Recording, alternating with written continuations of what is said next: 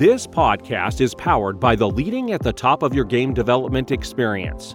If you would like to work with Karen and the shockingly different leadership team to uplevel the leadership execution acumen within your organization, visit developingyourgame.com to find out more. We're having a conversation with someone and they respond, and we think to ourselves, how did you get that from what I said? Where, where's that gap between what I think I said and what you think you heard? And my job is to help close that gap so that the leaders know whether they're talking one on one or one to many in virtual or in person, regardless of who the audience or who the stakeholder group is, that they can take the genius in their brain, the expertise, take the passion in their hearts and know that when they open their mouth, it's going to land as intended and have that desired impact. Welcome to the Lead at the Top of Your Game podcast where we equipped you to more effectively lead your seat at any employer, business, or industry in which you choose to play. Each week, we help you sharpen your leadership acumen by cracking open the playbooks of dynamic leaders who are doing big things in their professional endeavors. And now, your host, leadership tactics and organizational development expert, Karen Farrell Rhodes.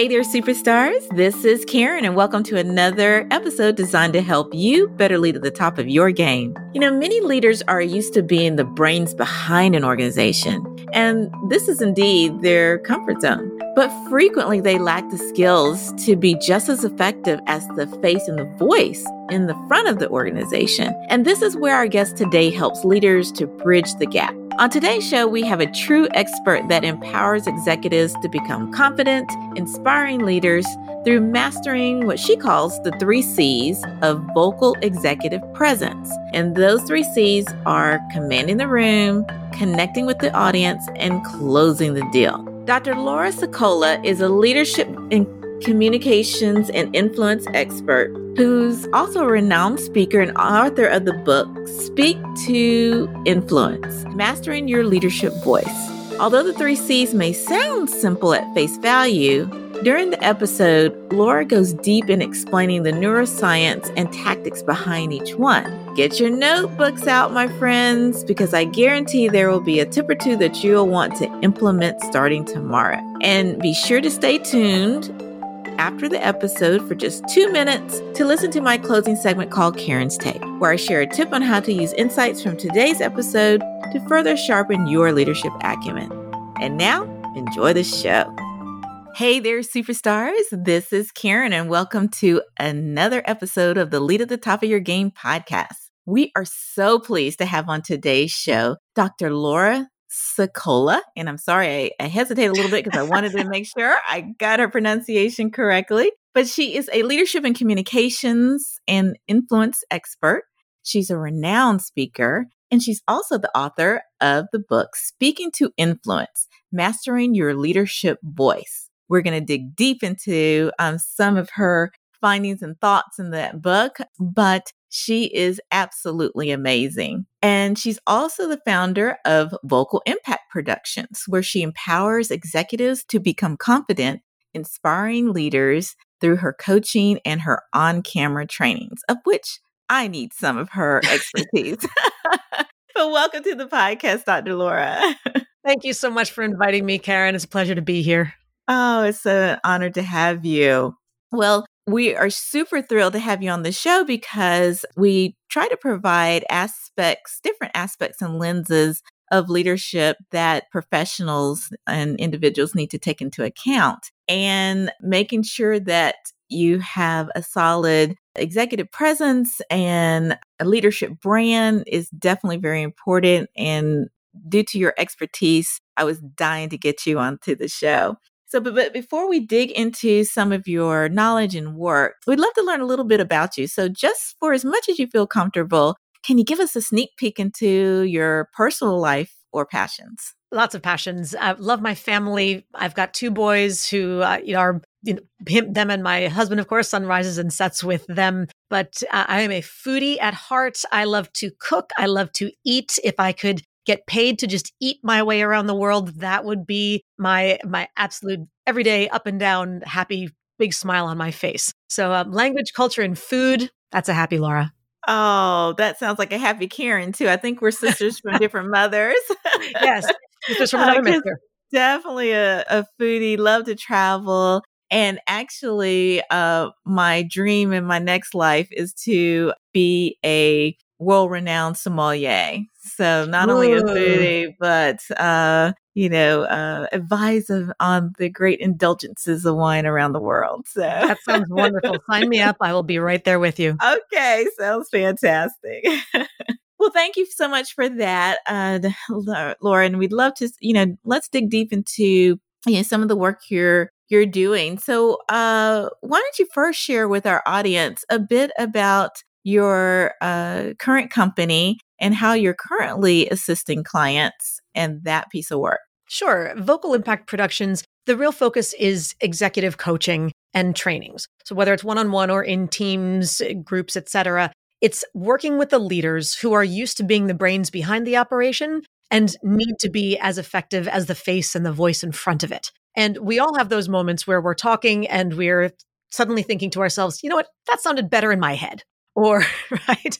Uh, or yeah we're having a conversation with someone and they respond and we think to ourselves, how did you get that from what I said? Where, where's that gap between what I think I said and what you think you heard? And my job is to help close that gap so that the leaders know whether they're talking one on one or one to many in virtual or in person, regardless of who the audience or who the stakeholder group is, that they can take the genius in their brain, the expertise, take the passion in their hearts, and know that when they open their mouth, it's going to land as intended and have that desired impact. Get people on board with the vision, get everyone rowing in the same direction towards that end goal that they want. So, really, that's what we really help leaders to do. Wow, you should be an absolute trillionaire because that is what every single leader that I know I've worked with through our clients at Shockingly Different Leadership always strive to want to be able to do, but unfortunately have a tough time and struggle being able to accomplish that.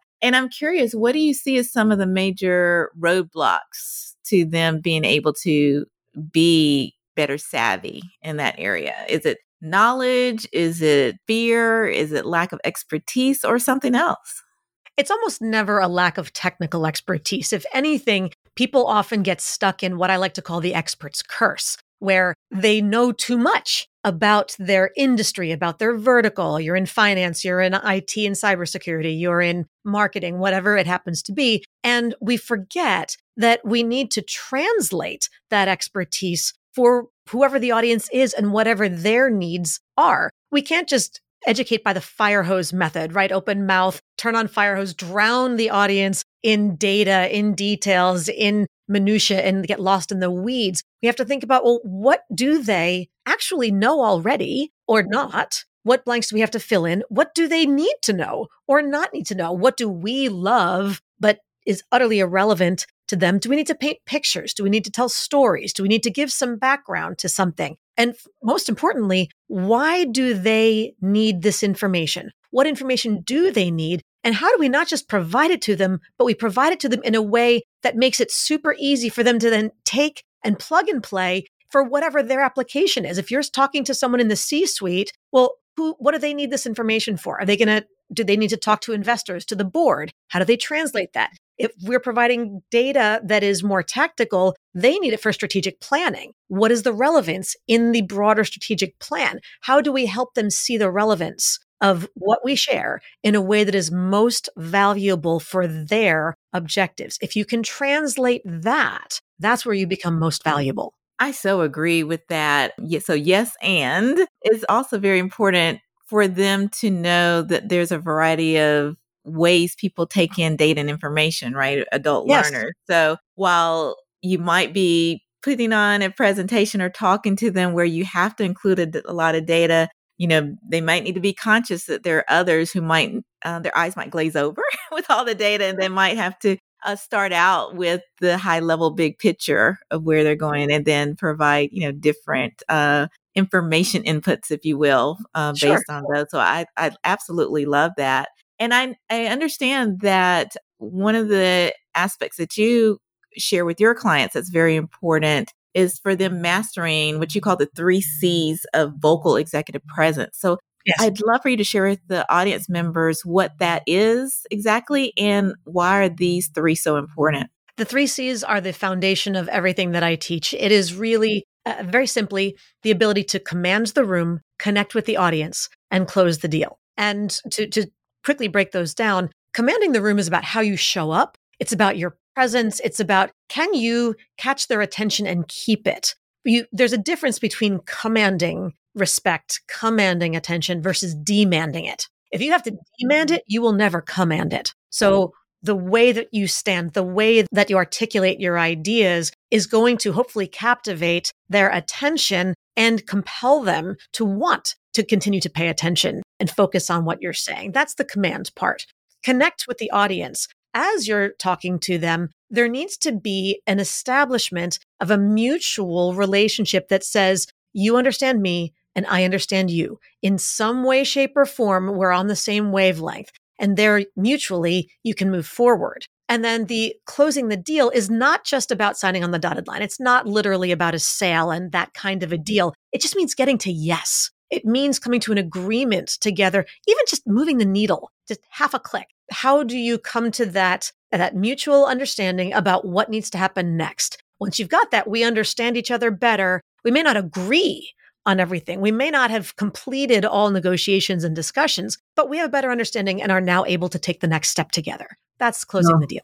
I love those all three. A question about the first one i believe it was command. What was yes. that command command the room. the room curious, when we did our research for my book, we found that part of the efforts in commanding the room was making sure that you found a win win topic of discussion that was important to both you, but also important to who you're trying to speak to or influence as well. Sure. Something that was a of interest or a pain point or a point of curiosity something that they were invested in so, um, that they couldn't just like find on google um, so it's hard to lead someone if they don't feel they need to be led. Sure. i'm curious is that part of what you saw and thought through with your clients as you read the book on the command piece or did we just take it more from an execution lens which is a bit different? You know i think identifying common relevance is essential for all three. You can't command the room from the very beginning if they don't understand why you're here and why they should be listening you're right.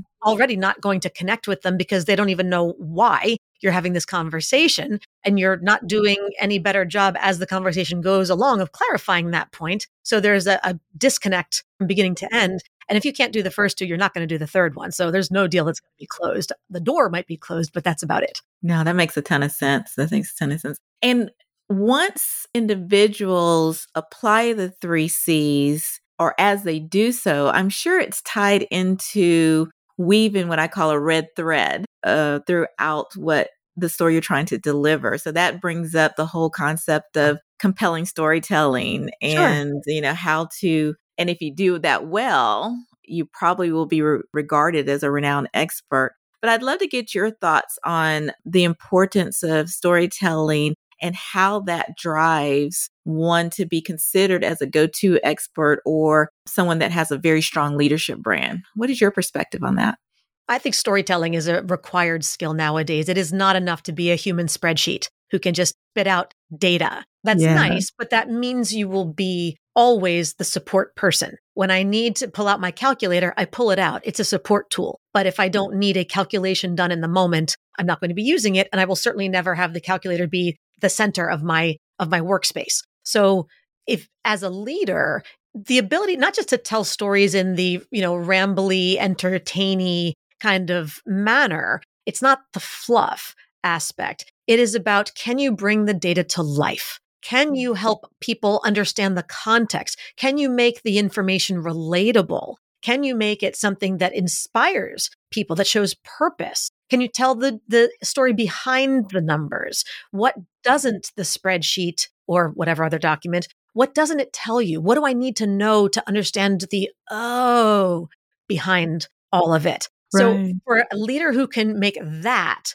come to life, That's what I consider storytelling, whether it's literally or figuratively. Let me tell you what, what's, there was a client once who did this, that, and the other thing, or our vision and imagine the world in which that's lovely, but that's not, that's a very narrow definition of storytelling.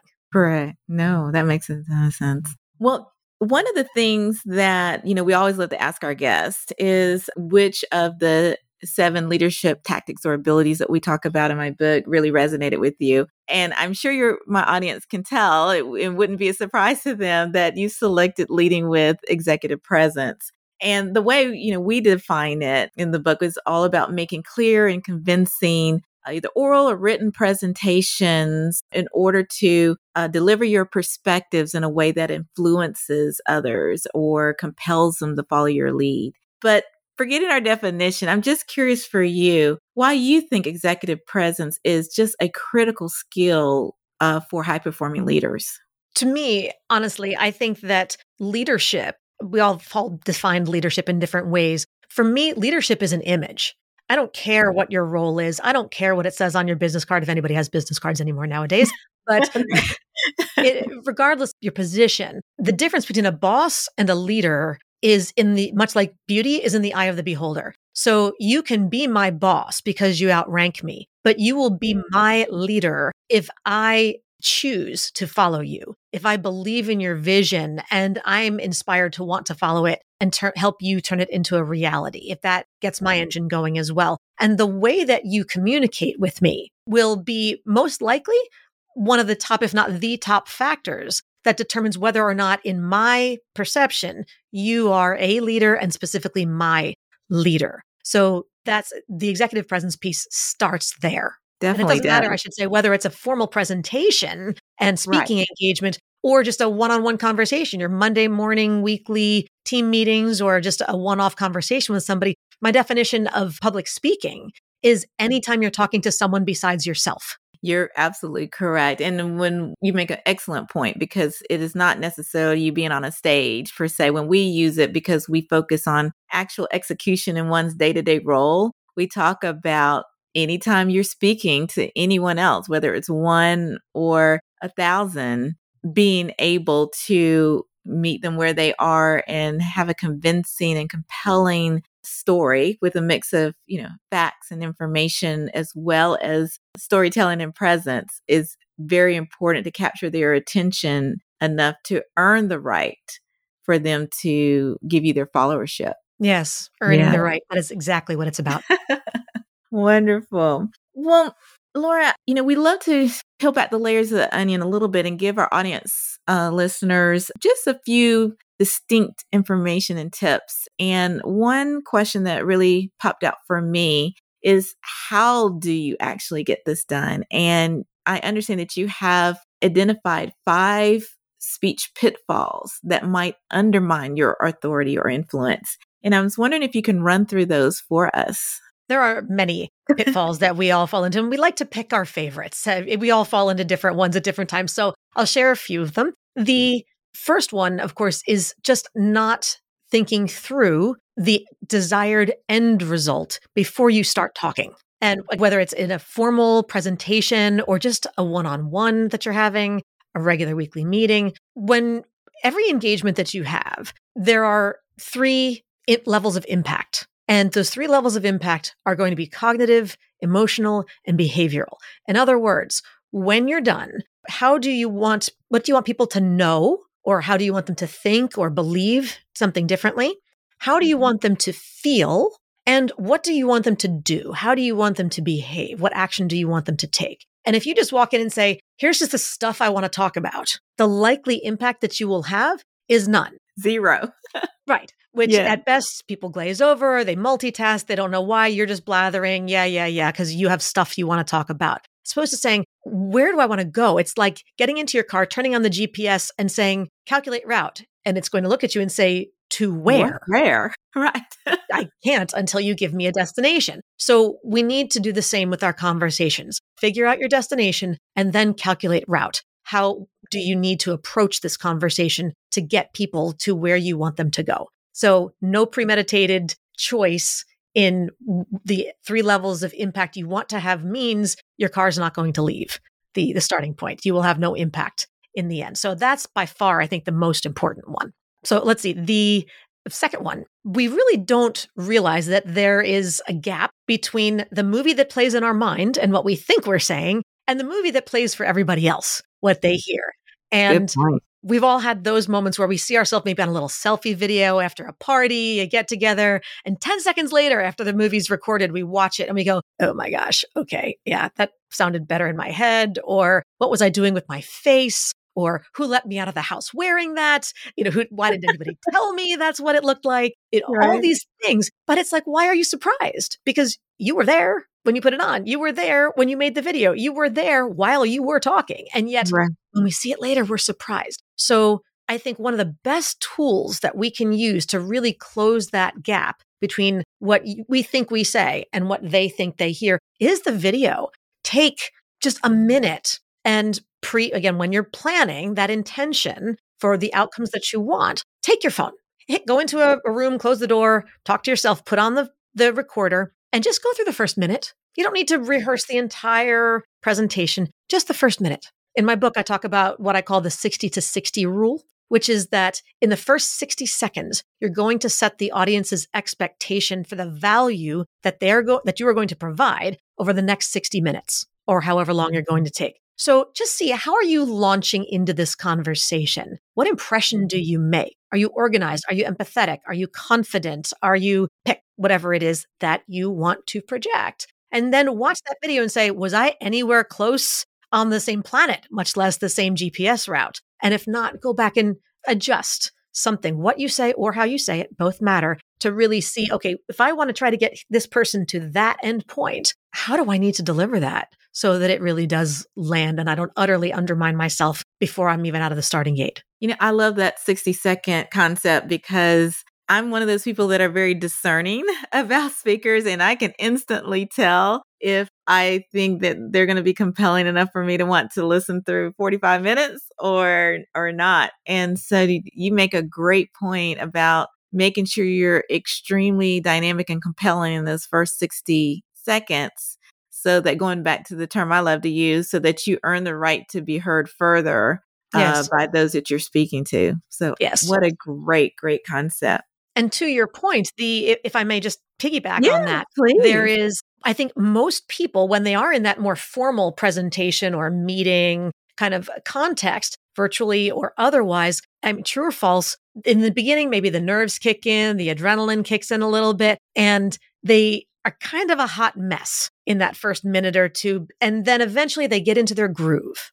Right. That's what I hear all the time. Like for, yeah. In the beginning, I'm nervous, but uh, then Eh, you know, the autopilot kicks in and then I get into my content and then I'm okay. So people practice or they prepare the middle content stuff, but they never think about how to open. They never think about the greeting. They never think about the introduction part because they feel like, well, that's not really heavy content. I can wing that. Well, but when you wing it, what happens? That's when you're a hot mess because that's your right. nerves take over. That's when the butterflies take over the farm. And we don't want that to happen. So right work on just smoothing out that first minute. How do you want to open it? You should not have to think about what you say in that mm-hmm. first minute. It should just kick in because you have planned, you have prepared, and then you just coast on that on ramp for those first 60 seconds. You bypass the nerves and then you're in smooth sailing for the rest. But boy, does that first 60 seconds matter. Oh, love that. Absolutely. Just priceless.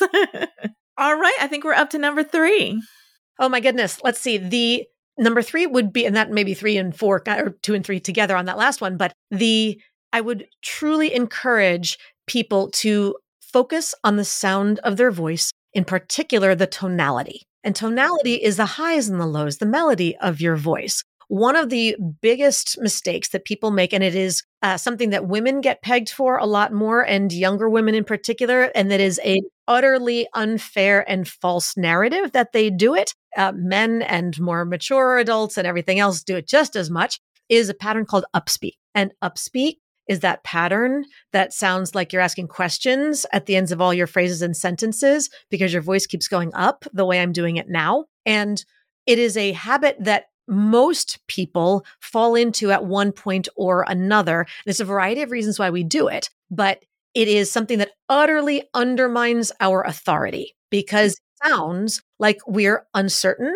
like we're asking a question, And it, it literally mimics a, a structure that's called a tag question. And it's in English and in many other languages as well, where you make a statement and then at the end you say something like, right? Or, you know, or okay. And if you want to ask that once in a while, fine. But you don't want to say it at the end of every sentence. So similarly, you shouldn't inflect it at the end of every sentence. Because if you do over and over, it sounds like you're perpetually begging for validation. And if I am constantly begging you for validation, right? You know, okay, you know what I mean? Then who really is the authority? I have just funny. given away all of my power and assigned you as the lead in this. So why would I do that? We need to make sure that as we're making a point, we have a period at the end of our sentences. And then we can start at the next sentence. That's fine but there needs to be an end. You know, we all have those friends who send text messages that are those horrific missives that just are running on, rambling stream of consciousness. There's no grammar, there's no spelling, there's no capitals or punctuation. It's just a hot mess.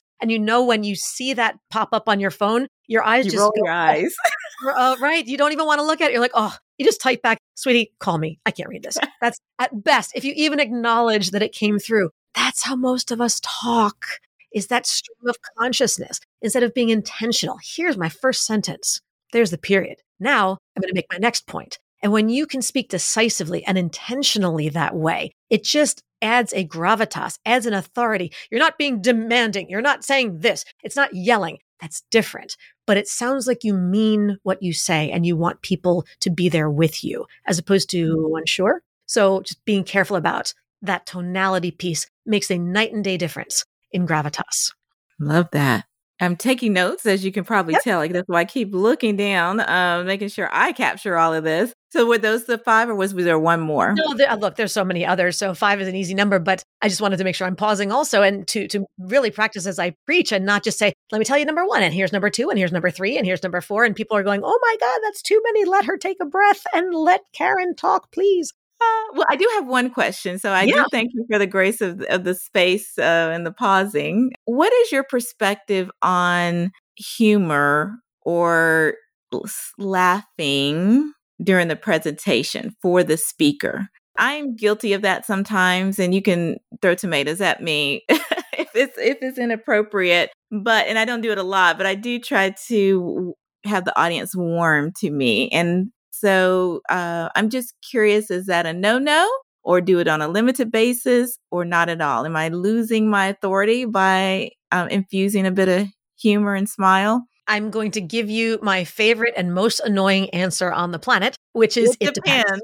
depends. Yep, exactly. And that's always what, what is the truth, right? It's, is, it's about contextual appropriateness. Who is your audience? What is your topic? What is the situation? Are you a chief information security officer who's addressing the board after a, a, massive security breach that's going to take a couple of days or weeks to right the ship on this? Starting with a joke, probably not, not in your best interest.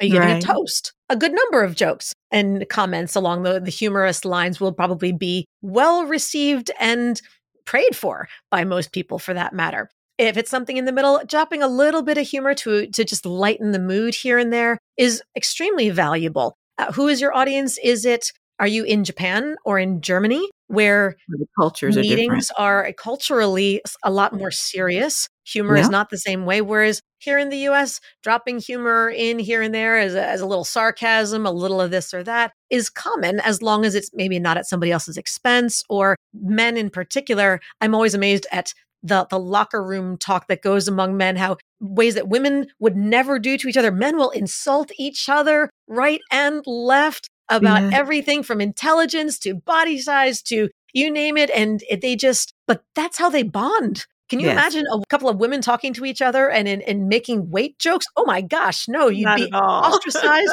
for the rest of your life and probably have a conversation in HR. But there is, right. it, it's guys can do that with each other in a way that women don't. Again, whether from one organization to another, it's appropriate or what, but it's who's your audience is all I'm saying. So mm-hmm. humor has its place. And of course, what you joke about has its place and who can take it versus give it more than the other. Some people like it, some people don't. So knowing how sensitive is the person, is the audience who it's in front of. I think there's definitely a time and a place. Humor is something that can break the ice. Humor is something that can equalize. Self deprecating humor, if done the right way, can really make somebody less intimidating, much more relatable. I think there's, if you can do it well, absolutely. What we do also want to be careful of on the flip side is allowing the nervous laughter to be let to to betray our uncertainty certain times. There are if you get mm-hmm. asked a, a hard question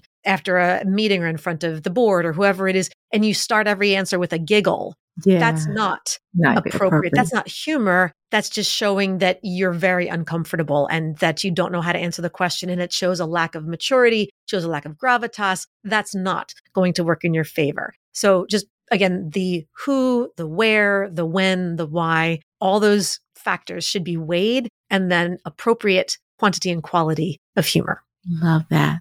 Oh, gosh, so many questions, so little time. um, well, let me ask you this, uh, Delora. If someone finds themselves, say, making a presentation, as you mentioned, and they find they're reading the room, they feel it's not going well, or if they are taken off track by someone in the audience or someone at the board table, as you mentioned, that might have some tough questions and they find themselves like deer in the headlights. Are there any tips or maybe one tip you can give them to get back on track? By chance, is it take a deep breath? Is it take a break and regroup? What do you recommend when things aren't going as well?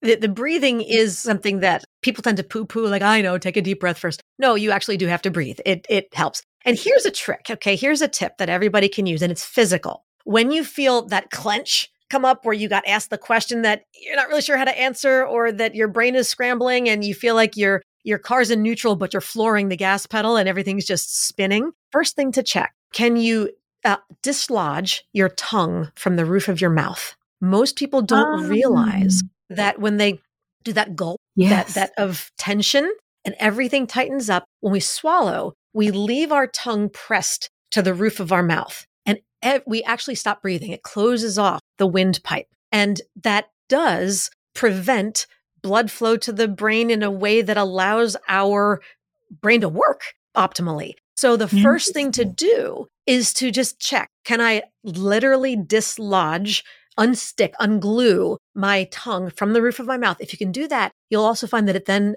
unhinges your jaw and your jaw will relax and then your neck muscles will relax, your shoulders can come down, and there'll be this muscular cascade down the body. And then you suddenly realize that you can inhale in yeah, a way that you couldn't before. But that's the trigger. Unlock your tongue from the roof of your mouth, allow the rest of the body to loosen in a cascade, and then immediately take a deep breath. People are okay if you take a moment to think before you talk. And following up with that, to even if you have paper with you, there's nothing wrong with saying, you know what? There's a lot to unpack in that question. Give me a second. I just want to organize my thoughts and then take a moment to jot down, don't script out your answer, but jot down two, three, four keywords of just stuff you want to hit on, your, your punch list of sorts. There's not one person on the planet who, if you say, I just want a moment to, to write down a couple thoughts so I can organize it and give you a more concise focused answer, there's not one person who's going to say, actually, no, could you just start talking faster and yeah. Yes. I, I, just want you to be that utter yeah. stream of consciousness and I'll try to figure out what it is that you mean. No, yeah. of course you're going to say go. Now you can't take five minutes, but you can take 10 or 15 seconds if they see you're writing something down, maybe nodding your head as you go, going, yes, this is what I want to say. You can buy yourself some time. So dislodge the tongue, breathe, start to jot down some notes, organize your thoughts, and articulate your intention. Do what's called metacognitive processing. So telling them what your brain is doing in the moment. Just give me a moment to write down my thoughts so that I can give you a clear, concise, organized answer, and then write and then go. And, and, you'll find that things will fall into place much better from there. Oh, priceless. I love that. You're absolutely right. I knew about the breathing, but I didn't know about the tongue at the roof of the mouth. That is just uh, fascinating. So I'm going to practice that starting today if I ever. Uh, I don't get nervous a lot when I speak, but you know, there's always a few little butterflies when you're going to, you know, go out in front of a crowd or present. But uh, that's sure. a great tip to have in your hip pocket to get ready. Well, Dr. Laura, we are so pleased and thankful for the gift of your time of being on the on the podcast. We will definitely have all of the links to where to find you and additional resources in the show notes. But I always love to give our guests a chance to uh, give a voice to where to find you. So, would you mind uh, letting our audience know where's the best places to reach you to learn more and to potentially engage you for their teams? My pleasure. Thank you so much for the opportunity. Uh, you can certainly reach me. Of course, find me on LinkedIn, connect with me, and let me know that you heard us here on Karan's amazing show. So we want to be able to give Karan a shout out there too. And uh, from there, you can go to my website, which is vocalimpactproductions.com. And if you reach out to me from Vocal Impact Productions on the contact page and just let me know that you heard us here, I'm very happy to offer a tool if that would be of value. May I offer a tool to your to the guests. Absolutely, please. So there is a tool that I have. There, there's two actually you can ask for. One is an equipment, a recommended equipment list, because I feel like most people still show up in these virtual spaces with an unchallenged standard of mediocrity, kind of wishing they could rename themselves in the corner of the window with a disclaimer that says, I just want you to know if you met me in person, you'd be impressed. right? And so the way that you show up, there are ways, there's different kinds of microphones, lights, and things that change your image, that brand really quickly. So if you let me know that you'd like the recommended equipment list, I'm very happy to share that with people. And that way you don't have to boil the ocean and guess on Amazon which of the gazillion options is right for you. So I, have pre vetted a couple that I personally like. And the other option that people can request is a tool for, it's called listening to influence. And when you know that you have to have a conversation with someone that you're just not looking forward to, maybe you're regularly butting heads with that person, there's some friction, or you're constantly talking past each other. This can be a personal or a professional scenario. Either one is completely relevant. This is a very simple protocol to follow to ensure that both people go into it with the expectation and leave with the catharsis of having felt, heard, and understood. Finally, oh. being heard when you are exiting this conversation. And that's how you move that needle forward. There may be many other conversations to follow before you come to a, okay, so what's the solution? But you know that at the end of this conversation, you won't just be talking at someone and feeling like, why aren't you listening to me? You will leave with the guarantee that you will feel heard and understood, and so will they. And I'm happy oh. to share that protocol. Oh, wonderful. Well, thank you, Dr. Laura, for offering that to our audience members. And uh, thank you, audience members, for listening to this episode. Make sure, make sure you go to those show notes to go to the link to her website. Ask for the tool. You don't get a lot of things these days for free. She's offering this as a valuable tool for you to use in the next day or so. And I'm sure she has a lot of other resources on, on, her site as well, as well as to pick up her book. And we'll have links to all of that as well. So once again, thank you, Dr. Laura, for being with us today. We appreciate it. Thank you so much, Karan. It was an honor to be here. All right. And thank you again, listeners, and hope to see you again next week. Take care. Hope you enjoyed our conversation today with Dr. Laura Sicola author of the book Speaking to Influence Mastering Your Leadership Voice. Links to her bio, her entry into our leadership playbook, and additional resources can be found in the show notes, both on your favorite podcast platform of choice and on the web at leadyourgamepodcast.com. And now for Karan's take on today's topic of the leadership voice. Today, I want to share a renowned resource on helping you to develop your own leadership voice. It is the book called The Leader's Voice How Your Communication Can Inspire Action and Get Results. It was written by authors Boyd Clarke and Ron Crossland, with the leadership expert Tom Peters actually providing the foreword to the book. It's an oldie but goodie of a book, um, and it was one that my team at Microsoft used when we were developing our high potential leaders, but whose lessons still apply today. The leader's voice is backed up by over 20 years of communications research after the authors uh, reviewed over 1,100 examples of leadership communication. Their big point is that leaders, at their best, communicate simultaneously on three levels factual, emotional, and symbolic. And they use the acronym FES to articulate the model. This is how leaders such as John F. Kennedy and Margaret Thatcher and Martin Luther King Jr. discovered their leadership voice and commanded um, an audience through very artful communication. I hope today's info will really help to jumpstart your thinking and, you know, get you ready to create your own leadership voice. If you'd like to learn more about uh, leadership in action and how to build your own leadership skills, uh, we have a lot of information on our programs on the web at developingyourgame.com. Thanks again for joining this episode. Please remember to subscribe and share the podcast with your friends so that they too can lead at the top of their game. Thanks again for listening and see you next week. And that's our show for today. Thank you for listening to the Lead at the Top of Your Game podcast, where we help you lead your seat at any employer, business, or industry in which you choose to play. You can check out the show notes, additional episodes, bonus resources, and also submit guest recommendations on our website at leadyourgamepodcast.com. You can follow me on Twitter, Facebook, Instagram, and LinkedIn by searching for the name Karan Rhodes, with Karan being spelled K A R A N. And if you like the show, the greatest gift you can give would be to subscribe and leave a rating on your podcast platform of choice. This podcast has been a production of Shockingly Different Leadership, a global consultancy which helps organizations execute their people, talent development, and organizational effectiveness initiatives on an on demand project or contract basis. Huge thanks to our production and editing team for a job well done. Goodbye for now.